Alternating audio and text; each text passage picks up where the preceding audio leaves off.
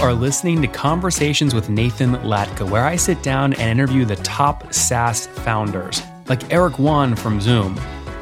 If you'd like to subscribe, go to getlatka.com. We've published thousands of these interviews, and if you want to sort through them quickly by revenue or churn, CAC, valuation, or other metrics, the easiest way to do that is to go to getlatka.com and use our filtering tool. It's like a big Excel sheet for all of these podcast interviews. Check it out right now at getlatka.com. Hi, everyone. Uh, my name is Sergey Barysiuk, and I'm CTO and co founder of PandaDoc. And today we're going to be talking about how we are doing this uh, continuous delivery of the product. My talk is going to be slightly different from the business talks because I'm going to be talking more about the production side. That's what I do.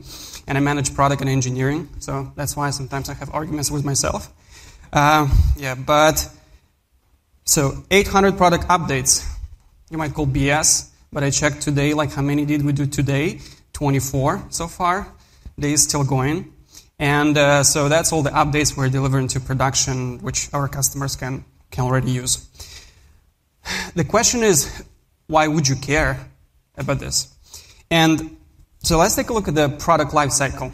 And my assumption here and hunch that many of you founders, and even ourselves, uh, we are playing in these two first stages, introduction and growth, right?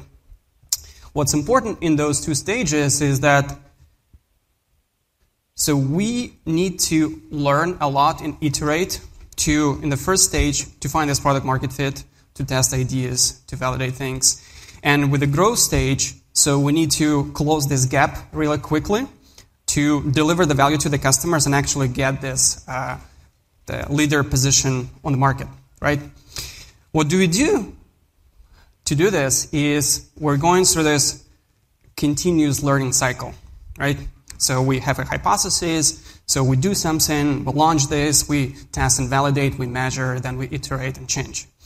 The speed of this continuous learning cycle depends on the speed of the slowest link in this cycle. And uh, the problem, sometimes problems, they're in the different stages, but most of the problems you see, they lie between the implementation and review. And the reason why that, so your idea in initiative is not just only one in your company. And when you're ready to push this out to go and test and validate, so what you face is tons of things is happening in the product and you need to integrate this in the code and you need to merge you need to talk to all the um, developers product managers make sure that it's all integrated. But then you also need to see together package the whole thing deliver this to production and so you need to go through the testing you need to go through the deployment and all this stuff right? What it does essentially it's actually slows down this learning cycle because you don't know if it's going to stick or not and you need to iterate and you need to do this quickly so that's why people came up with this concept of continuous integration and continuous delivery. And uh, it's also known as CI/CD. You probably heard about this, right?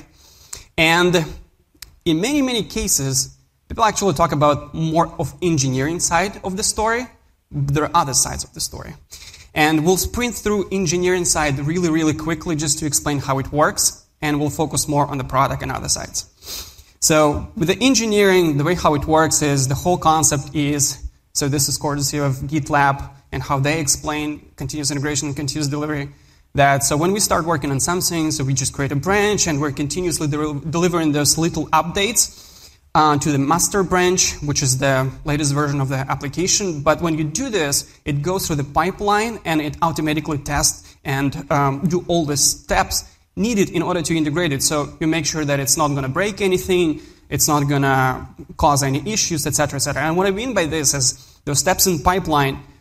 It's a testing, automated testing, end-to-end test, security, packaging, linters, code style, and all of this stuff. And uh, the next stage is the continuous deployment. So what is that? Is like you need to package also your app in order to deliver to production containers, libraries, uh, updates, whatever, whatever you need to do this, also automatically. So what it helps you to, it helps you to eliminate this bottleneck on the engineering side to launch this really quickly and accelerate the cycle.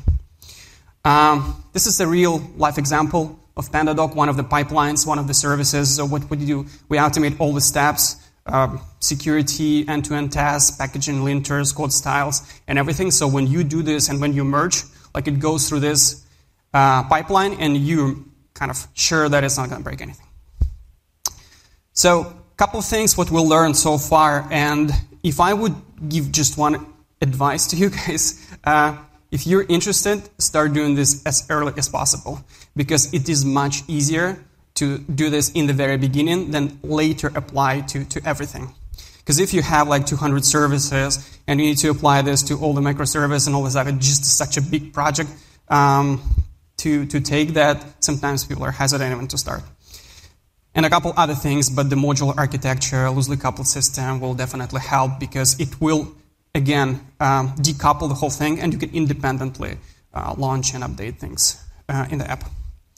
Now let's move into the product side of the story. And the, the product side of the story sometimes is overlooked because, I mean, engineering will figure this out and they're going to be launching this, but um, it's actually even, I think, more important than on the engineering side. Very, very high level, those are type of updates you are producing um, in your probably day-to-day jobs. So to update the product, so you're fixing some bugs, so you're doing some technical speed improvements, you're doing some UX improvements, you're obviously launching some features and all these things. So the first two is like you probably deliver to the customers as soon as possible because you want to, you know, squash this bug and move on, right? The latter two, they are more complex because sometimes you don't know what you're doing and you need to test. And again, that's where you apply this continuous learning cycle. That's what we learned, right? So the product manager is um, have a hypothesis. So we're going to test this, we're going to launch this, we're going to measure, and how it's going to affect everything. What I find very often in the mindset, we're constantly thinking about the end stage, right? Controversial image, I know. And this is from Agile World, but I think it's actually a good representation the way how you might think about this is like when you think about the feature, you're thinking about this end stage, and you can do continuous integration, continuous delivery all day long, but if in the middle of this process your customers can't use it, you're not learning anything.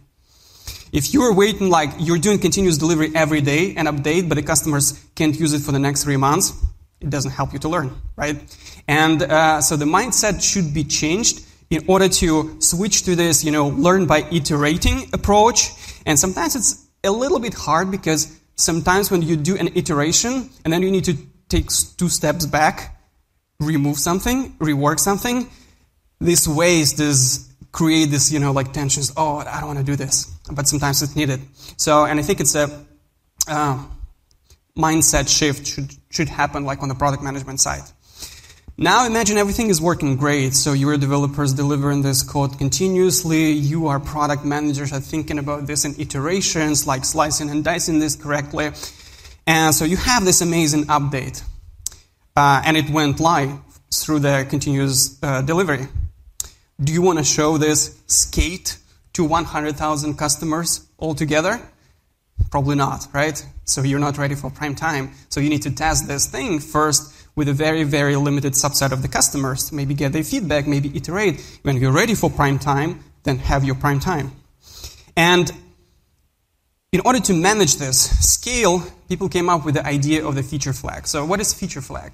Feature flag is basically a toggle which tells you that if this thing, update, change, feature, UX update, is visible to a particular customer. And in order to manage this on scale, not in the code, um, there are different systems which allows you to do this and define those feature flags and independently manage them from the code. So when you write your feature, you wrap this in a feature flag, and there is a system. So this is split IO uh, real system, and you can use it to manage those tags and gradually roll out the features to your customers when you need it, like to learn, to get the feedback, to see behavioral metrics, and all the stuff. So the PandaDoc, we probably right now have roughly 300 feature flags, like uh, in the different stages. Some of them they're rolled out completely, some of them they're like still, maybe like 1 2%. But this is how it works. And the product managers can actually do this uh, changes independently from the system. They don't need to release anything, so it's independent. And if something goes wrong, they also can go down to zero and nobody will see this. Uh, our strategy about the audience and the rollout strategy is kind of like very, very slow in the very beginning. So we take this only internally, we test this, so we have teams who are using PandaDoc every day so they can give feedback. And uh, we're gradually rolling out this to other users. So we like to work with the customers we know and we trust. So it's a CAB, Customer Advisory Board, some early adopters, uh, some recruited users who are, might be interested in, in this feature. But then we are ready for prime time, so we start testing on a, a, little bit bigger audience. And the tendency is, and the strategy we like to use is like lower risk to higher risk, because you probably have also diversity of the customers in the very beginning, so you might go with the, maybe, I don't know, like a free product customers or something, and then switch to more uh, bigger customers, more value customers, and all this stuff. And uh, following the well-known patterns, is early access, alpha, beta, and then general availability.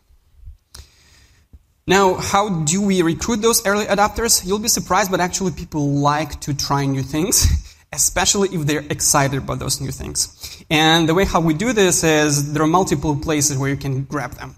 First is the community boards. So we use UserVoice or some other things, doesn't matter, where we collect the feedback from the customers. And if we see, um, I don't know, like a particular feature and we start working on them, we have a list of the customers we can contact, and if we have the first version ready or something, or even to talk to them, so we can we can invite them and try.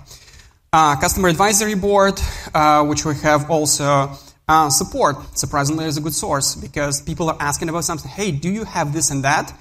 You might have, but it might not be released to all the customers yet, and you can enable to get the feedback and other things.